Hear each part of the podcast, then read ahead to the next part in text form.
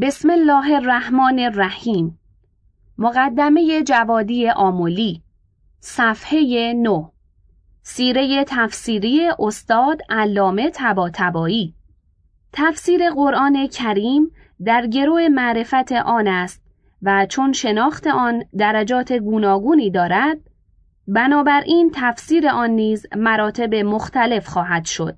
بعضی قرآن را در اثر اتحاد با حقیقت آن میشناسند، مانند پیامبر اکرم صلی الله علیه و آله و اهل بیت اسمت علیهم السلام که به منزله جان رسول خدایند. پاورقی یک: فقل تعالوا ندعو ابناءنا و ابناءکم و نساءنا و نساءکم و انفسنا و انفسکم. ادامه متن: نزل به روح الامین علی قلبک. سوره شعرا آیه صد و نود و سه. وقتی حقیقت کلام خدا بر روح رسول اکرم صلی الله علیه و آله تنزل یافت و یا آن حضرت در قوس صعود به ملاقات حقیقت وحی نائل آمد و انک لتلقی القرآن من لدن حکیم علیم. سوره نمل آیه شش. برای آن حضرت جای هیچ گونه ابهام نخواهد بود و با دریافت آن حقیقت که خود عین معرفت می باشد، کلام الهی به طور کامل شناخته خواهد شد. بعضی دیگر قرآن را در اثر مشاهده جمال و جلال آن در خود شناخته و می شناسند که تبیین آن کشش خاص برای کسی که از آن بارقه سهمی و از آن نفع نصیبی ندارد محصور نیست. گروه سوم قرآن را با بررسی ابعاد گوناگون اعجاز وی شناخته و می شناسند که اکثریت قرآن شناسان از این دستند. شناخت دسته اول همانند برهان صدیقین در معرفت خداوند سبحان است که از ذات خداوند پی به او میبرند و معرفت دسته دوم همانند برهان معرفت نفس است. من عرف نفسه فقد عرف ربه، که با استمداد از آیات انفسی پروردگار خیش را میشناسند و آگاهی دسته سوم همانند برهان حدوث یا حرکت یا امکان و مانند آن است که با استدلال از نشانه‌های بیرونی و آیات آفاقی خداوند خود را میشناسند.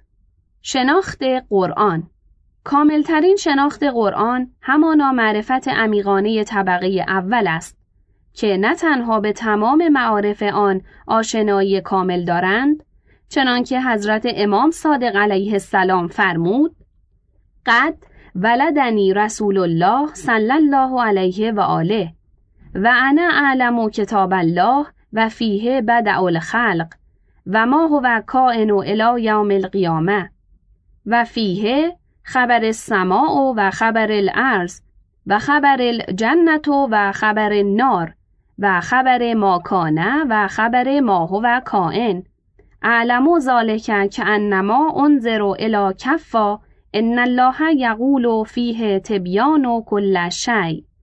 پاورقی یک: بهار، طبع بیروت، جلد هشتاد و نه، صفحه نود و هشت و صد و یک. ادامه متن: بلکه در مرحله عقل قرآن معقول و در مرتبه مثال قرآن متمثل و در مرتبه طبیعت قرآن ناطق می باشند، چنانکه حضرت امیرالمؤمنین علیه السلام فرمود: و نور المقتدا بهی ذالک القرآن فاستنطقه ولن ینطق ولکن آخرکم عنه الا ان فیه علم ما یأتی والحدیث عن الماضی و دواؤکم و نظم ما بینکم. پاورقی دو: نهج البلاغه صبحی صالح، صفحه دویست و بیست و سه. ادامه متن: و این بدان علت است که حقیقت ولایت و حقیقت قرآن گرچه مفهوماً از یکدیگر جدا می باشند، ولی از لحاظ مصداق و همچنین حیثیت صدق مساوق و متحدند. از این جهت میتوان ادعا کرد که لا یبلغ احد کنه معنا حقیقت تفسیر کتاب الله تعالی و تعویله الا نبیه صلی الله علیه و آله و اوصیائه علیهم السلام. پاورقی سه، بهار، طبع بیروت، جلد هشتاد و نه، صفحه هشتاد و هشت و هشتاد و نه و جلد نود، صفحه نه. ادامه متن. و زمینه رسیدن به این مقام منی عشق به معارف قرآن و شوق به مطالب آن است که بر اثر عشق هرچه شناخته شد حفظ می شود و از صحنه دل رحلت نمی کند و در اثر شوق هرچه شناخته نشد با پرسش روشن می گردد که امیرالمؤمنین علیه السلام فرمود والله ما نزلت آیت الا وقد علمت فیما نزلت و عینا نزلت بلیلو نزلت ام بنهار نزلت فی سهل او جبل ان ربی و حبلی قلبا عقولا و لسانا سئولا. پاورقی چهار، بهار، طبع بیروت، جلد هشتاد و نه، صفحه نود و سه و نود و هفت. ادامه متن. و امامان معصوم علیهم السلام گرچه ممکن است در بعضی از مظاهر با یکدیگر تفاوت داشته باشند، ولی در علم به قوانین الهی و تفسیر قرآن کریم یکسانند، چنانکه امام صادق علیه السلام می‌فرماید قلت له الائمة بعضهم اعلم من بعض قال علیه السلام نعم و علمهم بالحلال و الحرام و تفسیر القرآن واحد. پاورقی یک، بهار، طبع بیروت، جلد هشتاد و نه، صفحه نود و پنج. ادامه متن. و کتاب خداوند را چون دیگر نوشتار یا گفتار نمیتوان محسوب داشت، زیرا همواره گوینده از گفتارش جدا و نویسنده از نوشتارش بیرون است و هنگامی که پرده گفتار کنار رفت گوینده ظهور می نماید که المرء مخبوع تحت لسانه. پاورقی دو، نهج البلاغه صبحی صالح، صفحه پانصد و چهل و پنج. ادامه متن. و زمانی که پوشش نگارش و نوشتار به درآید اندام نویسنده جلوه می کند که رسول که ترجمانه عقل که و کتاب که ابلغ ما ینطق و انک. پاورقی سه، نهج البلاغه صبحی صالح، صفحه پانصد و بیست و هشت. ادامه متن. که وجود هر یک از متکلم و کاتب محدود بوده و از محدوده کلام و کتاب خود نیز بیرون می باشد. از این جهت باید از حجاب گفتار و نوشتار گذشت تا به گوینده و نویسنده رسید و چه بسا آن گوینده یا نویسنده درست در کسوت گفتار در نیاید و به طور کامل در پوشش نوشتار خود را ارائه ندهد، لیکن خداوند سبحان که از هر نوری روشن‌تر است تحت هیچ حجابی مستور نیست و از محدوده هیچ موجودی بیرون نخواهد بود. بنابراین لطیفترین تعبیری که درباره کلام و کتاب خداوند سبحان مطرح می باشد همان تجلی است که احتمال هر گونه تجافی را از بین می برد و زمینه ی هر گونه شناخت عمیق را فراهم می نماید که حضرت امیرالمؤمنین علیه السلام فرمود فتجلی لهم سبحانه فی کتابه من غیر ان یکونوا رعاؤه بما اراهم من قدرته. پاورقی چهار، نهج البلاغه صبحی صالح، صفحه دویست و چهار. ادامه متن. و آن موحدی که تا با چشم جان و حقیقت ایمان خدای خود را نبیند او را نمی پرستد. افاعبد ما لا ارا. پاورقی پنج، نهج البلاغه، صفحه دویست و پنجاه و هشت. ادامه متن. تا با چشم دل گوینده را هم نبیند کلامش را نمیپذیرد. او اول متکلم را میبیند، بعد کلامش را میشنود. چه اینکه پیامبر اکرم صلی الله علیه و آله در معراج‌های خیش اول حقیقت را با دل می‌یافت، بعد با چشم می‌دید، یعنی محسوس اولیای الهی مسبوق به عقل آنهاست و یک حقیقت اول معقول آنهاست، سپس محسوس آنان می‌شود، برخلاف دیگران که معقول آنها مسبوق به حس است و یک واقعیت از رهگذر حس به عقل آنها راه می‌یابد. لذا منطق آنان این است که من فقد حسن فقد علما. و مشرب اینان این است که انه لقرآن کریم فی کتاب مکنون لا یمسه الا المطهرون. سوره واقعه آیه هفتاد و هشت. آنان میگویند تا حس نباشد آگاهی نیست، و اینان میفرمایند تا صفای ضمیر و طهارت دل نباشد نیل به معارف میسر نیست. برای آنان آکادمی ضروری می نماید و برای اینان تهذیب نفس، که انما یرید الله لیذهب عنکم الرجس اهل البیت و یطهرکم تطهیرا. سوره احزاب آیه سی و چهار. و نکته اساسی درباره قرآن کریم این است که چون این کتاب تجلی خداوند بیچون و بیمثل است، قهرن همانند نخواهد داشت و شناخت او همانند معرفت دیگر کتابها نمی باشد. ان کلام البارئ سبحانه لا یشبه کلام الخلق کما لا یشبه افعاله افعالهم. پاورقی سه، بهار، طبع بیروت، جلد هشتاد و نه، صفحه صد و هفت و جلد نود، صفحه نه. ادامه متن. و شناخت این طبقه ممتاز همان است که در زبان پیامبر اکرم صلی الله علیه و آله آمده: لن یفترقا حتی یردا علی الحوض. پاورقی چهار، بهار، طبع بیروت، جلد هشتاد و نه، صفحه صد و سه. ادامه متن. چون عارف و معروف هر دو به یک حقیقت که همان حق محض است مرتبطند، هما حبل الله ممدودون بینکم و بین الله تعالی. پاورقی پنج، بهار، طبع بیروت، جلد هشتاد و نه، صفحه صد و دو. ادامه متن. و خطاب و مخاطب هر دو به یک متکلم وابسته‌اند، لذا انما یعرف القرآن من خوطب به. پاورقی شش، وسائل الشیعه، جلد هجده، صفحه صد و سی و شش. ادامه متن.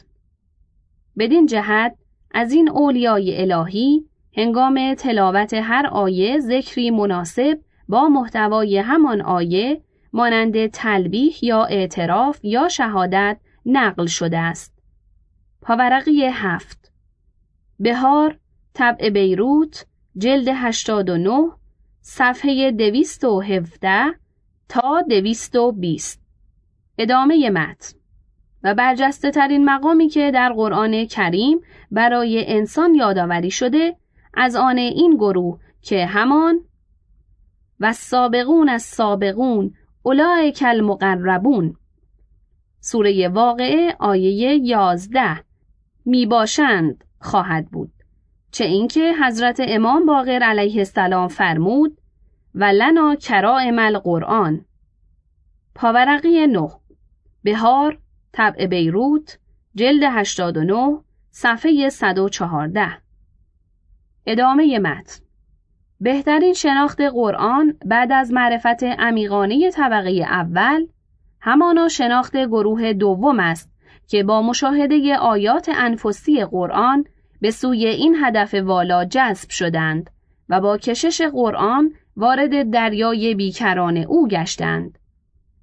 چون شناگری که به همراه موج دریای توفنده چند گامی وارد دریا می شود، نه با کوشش خود وارد شود که اقیانوس سهمگین به کوشش هیچ شناگری بها نمی دهد و توان هر گونه دریانوردی را از او می رو باید.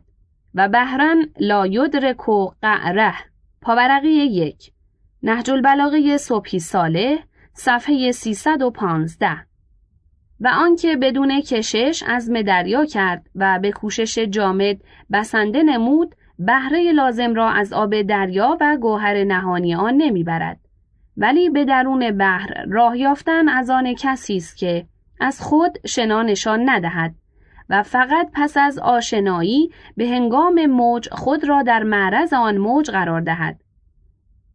آنگاه مجاز است که بگوید هرچه دارم همه از دولت قرآن دارم، زیرا با پیک وحی محشور شده و با سفیر قرآن هم صحبت گشته است، چه اینکه حضرت امام صادق علیه السلام فرمود من قرأ القرآن و هو شاب و مؤمن اختلط القرآن به لحمه و دمه جعله الله مع السفرة الکرام البرره و کان القرآن حجیجا عنه یوم القیامة و یقول یا رب ان کل عامل قد اصاب اجر عمله غیر عاملی فبلغ به کریم عطایاک فیکسوه الله عز وجل حلتین من حلل الجنة و یوزع علی رأسه تاج الکرامة ثم یقال له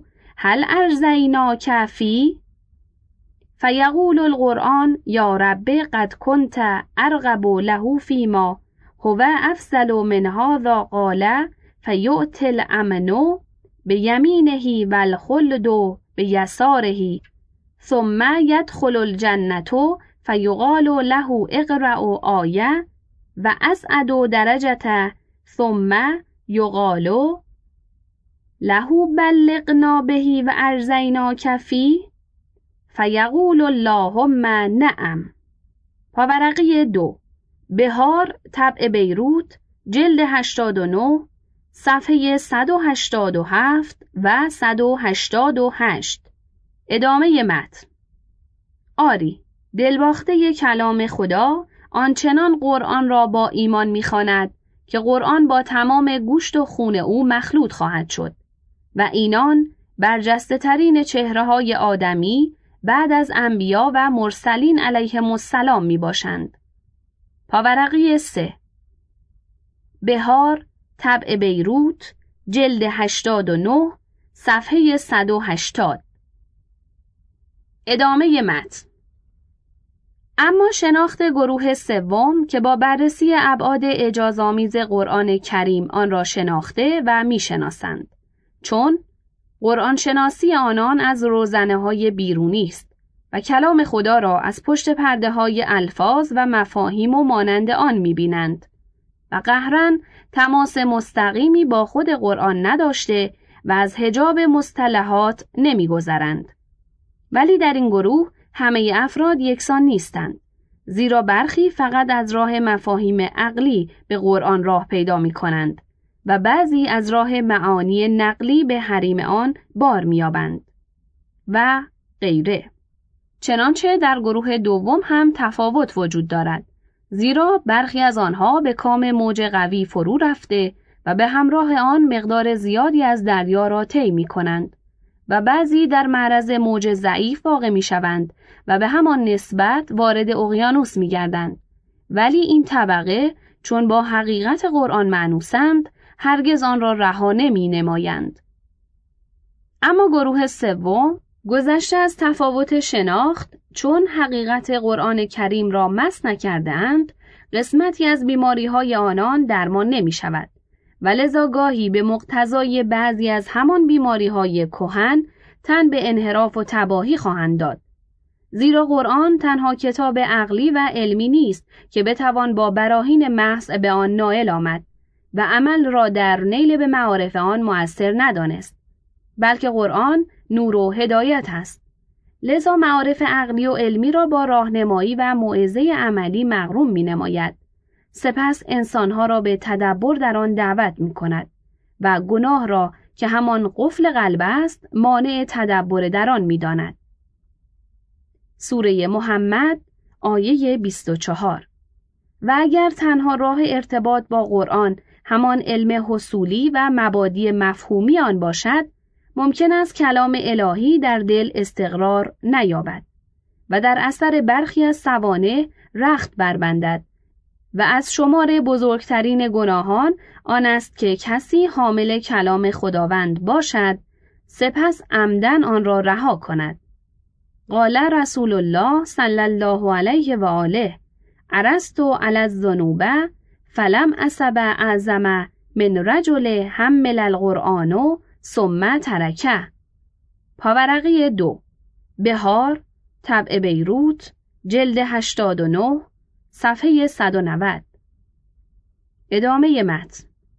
و همین رهایی نورانیت قرآن زمینه ای را فراهم کرده که قرآن دستاویز زراندوزان آزمند می شود تا به وسیله کلام الهی دیگران را به کام دنیا مداری خیش فرو برند و کیفر این گروه آن است که طوری در قیامت حاضر می شوند که گوشتی در استخوان صورتشان نیست. قال علی ابن ابی طالب علیه السلام: من قرأ القرآن یأکل به الناس جاء یوم القیامة و وجهه عظم لا لحم فیه. پاورقی سه، بهار، طبع بیروت، جلد هشتاد و نه، صفحه صد و هشتاد و یک. ادامه متن. آری، قرآن چون میوه شاداب است که انسان سالم را فربه می نماید و فرد مبتلا به مرض دستگاه گوارش را رنجور می سازد.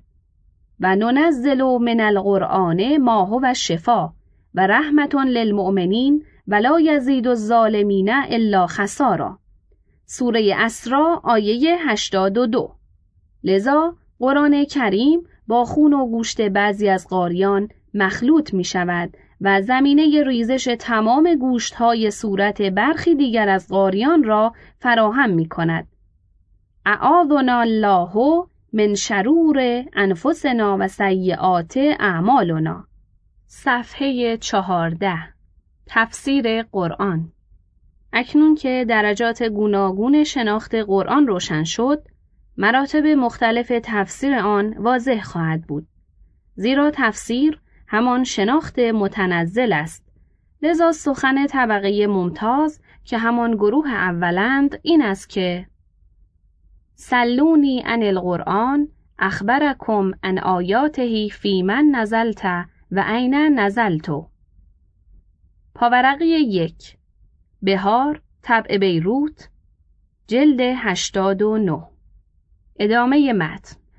و چون قرآن کریم مهیمن، سوره مائده آیه چهل و هشت، بر دیگر کتاب‌های آسمانی می باشد، انسان کاملی که با حقیقت قرآن کریم متحد شد توان تفسیر همه کتاب‌های الهی را دارد.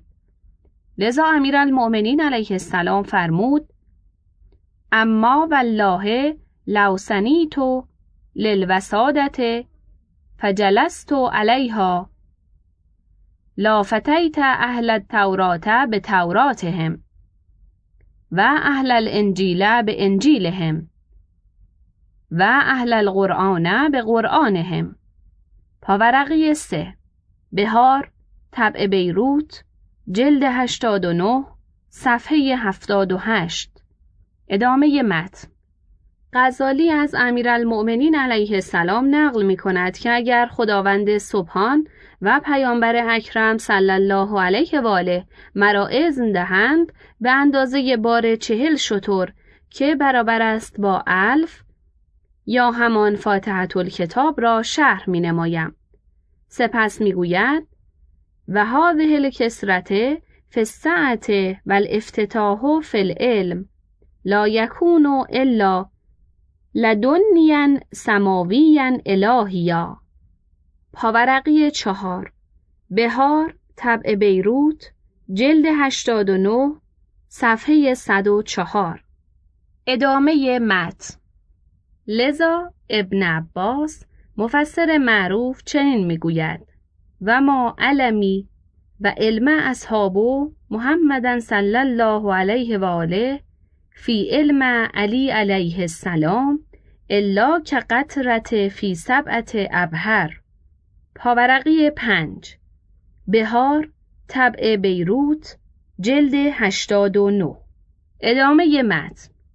و هرگز قرآن بدون توجه به تفسیر و تبیین این طایفه حق فهمیده نمی شود، زیرا این تفکیک همان افتراقی است که پیامبر اکرم صلی الله علیه و آله به نفی آن خبر داد و او رسول امینی است که از هوا سخن نمیگوید و اگر جایی قرآن حضور ظاهری داشت و اطرت طاهره غایب بودند یا اینان حضور ظاهری داشتند و قرآن کریم غایب بود، اطمینان حاصل می شود که هر دو غایبند، زیرا معیت با هم و عدم افتراق از هم در نحوه وجود قرآن و اطرد مأخوذ است.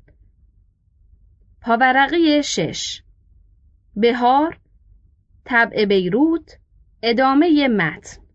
باری چون بهترین شناخت قرآن معرفت این طبقه است، بهترین تفسیر نیز تفسیر این گروه خواهد بود و چون گروه دوم شاگرد برجسته طبقه اول محسوب می شوند و شناخت آنان بعد از معرفت گروه اول بهترین شناخت ها می باشد، لذا تفسیر آنها نیز برجسته ترین تفسیرها خواهد بود و راهیان این راه از متقدمان و متأخران هر کدام به نوبه خود مقداری از مسیر یاد شده را پیمودند و نوادری از آنان این سیر را به پایان رساندند که یکی از آنان مرحوم استاد علامه سید محمد حسین طباطبایی قدس الله نفسه زکیه می باشد که از دیرباز در خدمت قرآن کریم بوده تا به اندازه خیش با کلام الهی مانوس و سخن خدا با گوشت و خون او آمیخته شد، لذا در تمام رویدادهای تلخ و شیرین با قرآن بود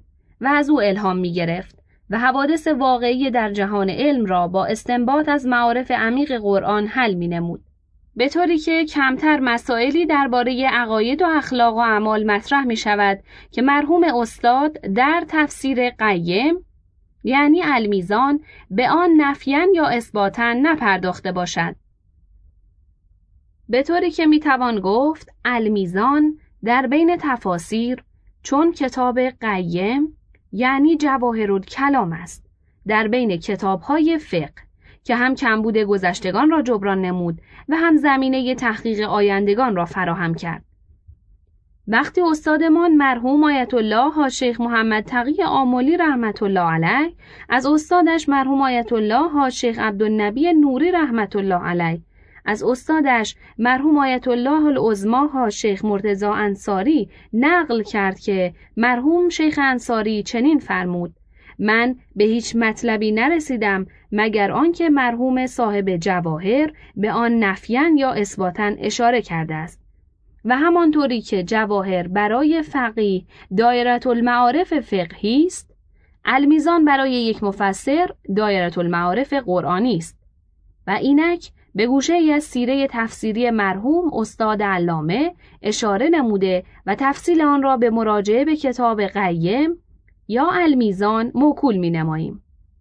خداوند سبحان که در قرآن تجلی نموده کلام خود را به عنوان نور مبین سوره نساء آیه صد و هفتاد و چهار و تبیان کل شیء سوره نحل آیه هشتاد و نه معرفی می کند و ممکن نیست چیزی نور باشد و معذالک دارای نقاط مبهم و تاریک بوده و محتوای آن روشن نباشد و نیز ممکن نیست کتابی بیانگر همه معارف و اصول سعادت بخش انسانی باشد و خود بیان و آشکار نباشد، چه اینکه ممکن نیست کلامی هدایت جهانیان را تأمین نماید سوره بقره آیه صد و هشتاد و پنج و خود نیازمند به هادی دیگر باشد تا او را توضیح دهد.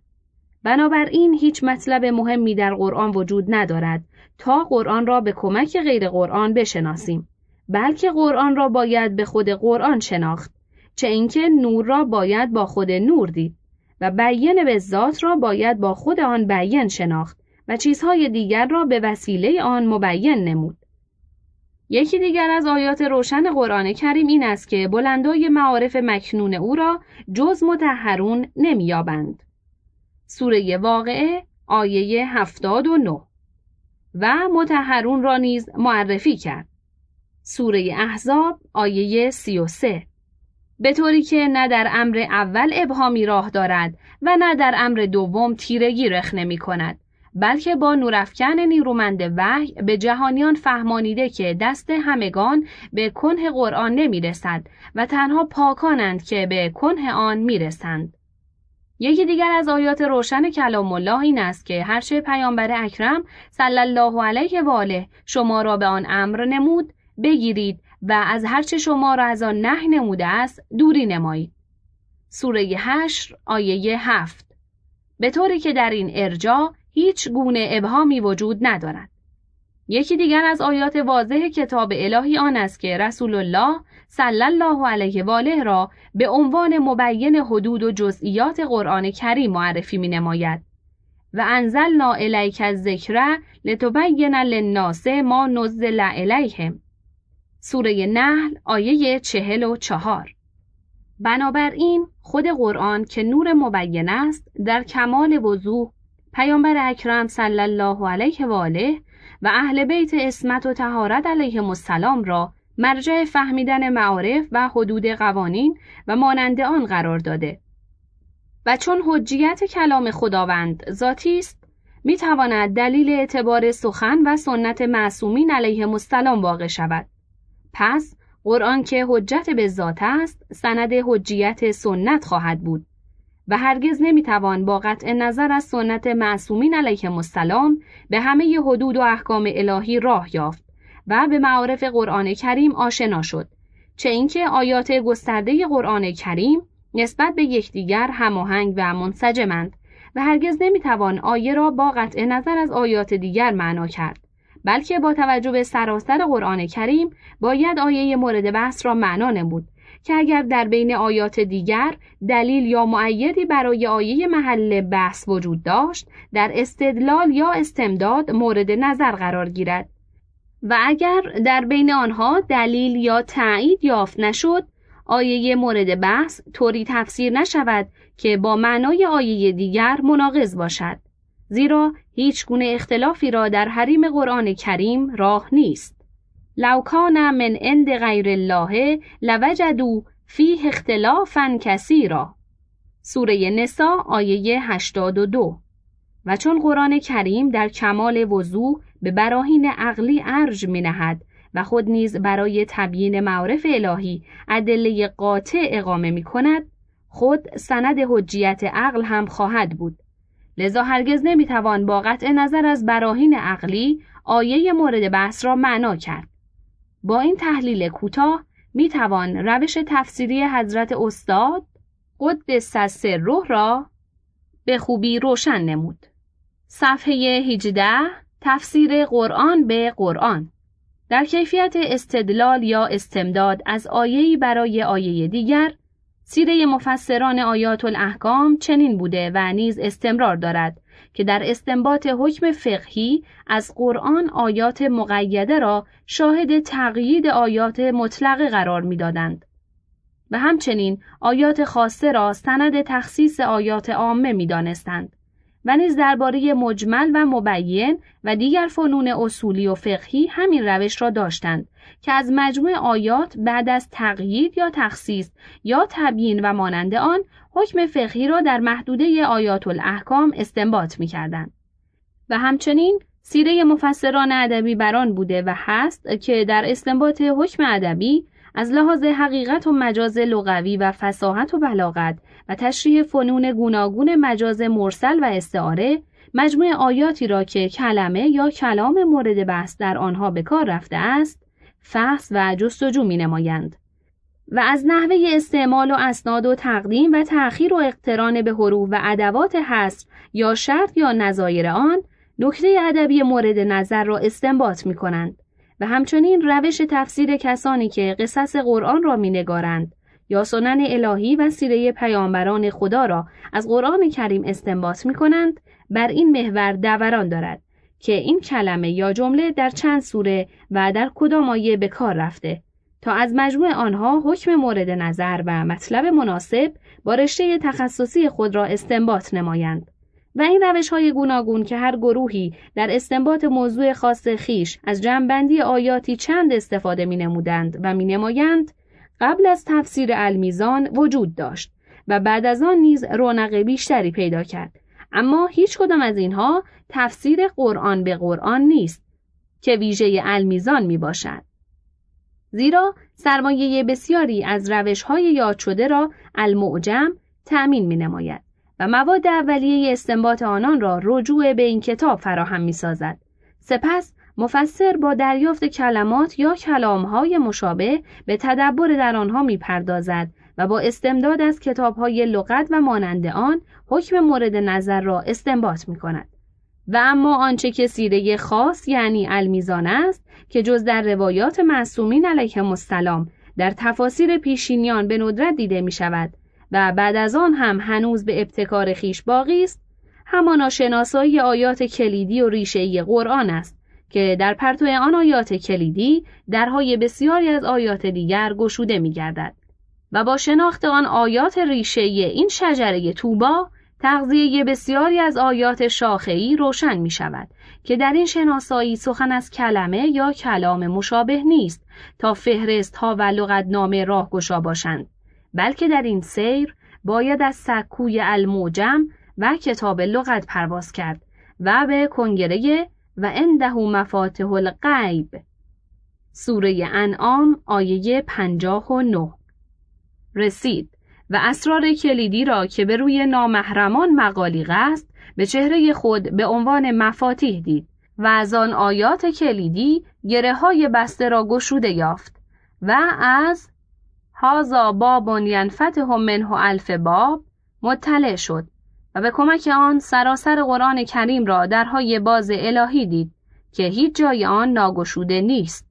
و سپس آیات ریشه‌ای که ظواهر را تغذیه می‌کند از آیات کلیدی که بواطن قرآن را می‌گشاید جدا کرد و همچنین جریان تفسیر را از تأویل فرق گذاشت که این کار از قلمرو لغت بیرون و از حوصله المعجم خارج و از منطقه فهرست نامه و نظایر آن بالاتر که فراسوی معناست و نه لفظ، زیرا تشخیص حقیقت و مجاز لغوی گرچه با لغتنامه‌ها تأمین می‌گردد، ولی امتیاز حقیقت و مجاز عقلی که آیا اسناد محمول به موضوع الا ما هوله است یا الا غیر ما هوله آن را عقل بیان می‌کند و وحی تبیین می‌نماید و نه لغت. لمن کان له قلب او القى السمع و هو شهید سوره قاف آیه سی و هفت. و نتیجه شناسایی آیات زیربنایی و آشنایی با آیات روبنایی و کیفیت ظهور آن آیات پایه‌ای در این آیات و نحوه رجوع این آیات روبنایی به آن آیات گذشته از استحکام اصل تفسیر آن است که هیچ گونه اختلاف ریشه‌ای در مبانی این دایره المعارف راه ندارد، چه اینکه در اصل متن یعنی قرآن کریم هیچ راهی برای اختلاف وجود ندارد. ضرب قرآن به قرآن. اکنون که تفسیر قرآن به قرآن و نیز ضرورت آن روشن شد، توجه به این نکته سودمند می باشد که چه تفاوتی بین تفسیر قرآن به قرآن با ضرب قرآن به قرآن است که به شدت از آن نهی شده است. باید عنایت نمود که این دو حکما و موضوعا جدای از یکدیگرند، زیرا آنچه از حضرت امام صادق علیه السلام رسیده است که ما ضرب رجل القرآن بعضه به بعض الا کفر. پاورقی یک، بهار، طبع بیروت، جلد هشتاد و نه، صفحه سی و نه. ادامه متن. ناظر به آن است که کسی حقیقت قرآن را که یک واحد هماهنگ و منثنی است از هم جدا کرده و آن را به هم بزند و ارتباط میان ناسخ و منسوخ را قطع کند و به منسوخ حکم کند بدون توجه به ناسخ و پیوند تخصیصی عام و خاص را منقطع گرداند و رابطه تقییدی مطلق و مقید را نادیده بگیرد و پیوستگی صدر و ذیل آیه را ملاحظه نکند و نظایر آن، نه اینکه آیه مورد بحث را جامع الاطراف دیدن و شواهد قرآنی آن را ملاحظه نمودن ضرب قرآن بعض به بعض باشد. و نیز اگر کسی آیه ای را از مسیر خودش خارج کند و به دلخواه خود معنا نماید مشمول حدیث یاد شده است، چه اینکه مرحوم صدوق از استادش ابن الولید معنای این حدیث را پرسید. ابن الولید فرمود: کسی از تو تفسیر آیه ای را بپرسد، تو با تفسیر آیه دیگر جواب او را بدهی. هو ان تجیب الرجل فی تفسیر آیت به تفسیر آیت و اخرى. پاورقی دو، بهار، طبع بیروت، جلد هشتاد و نه، صفحه سی و نه و وسائل کتاب القضا، جلد هجده، صفحه صد و سی و پنج. ادامه متن. بنابراین بین تفسیر قرآن به قرآن و ضرب قرآن بعض به بعض که یک نوع تفسیر به رأی است، موضوعاً امتیاز است و قهراً امتیاز حکمی هم خواهند داشت و برخی از محققان علم اصول چون مرحوم شیخ انصاری در بحث حجیت ظاهر قرآن، پاورقی سه، رسائل حجیت زن. ادامه متن. اشاراتی درباره ضرب قرآن بعض به بعض دارند که اساره آن همان تفکیک عام از خاص و صدر از ذیل و نظایر آن می باشد که بیان شد و این به نوبه خود همان تعزیه و تفریق اعضای پیکر یگانه قرآن مجید می باشد.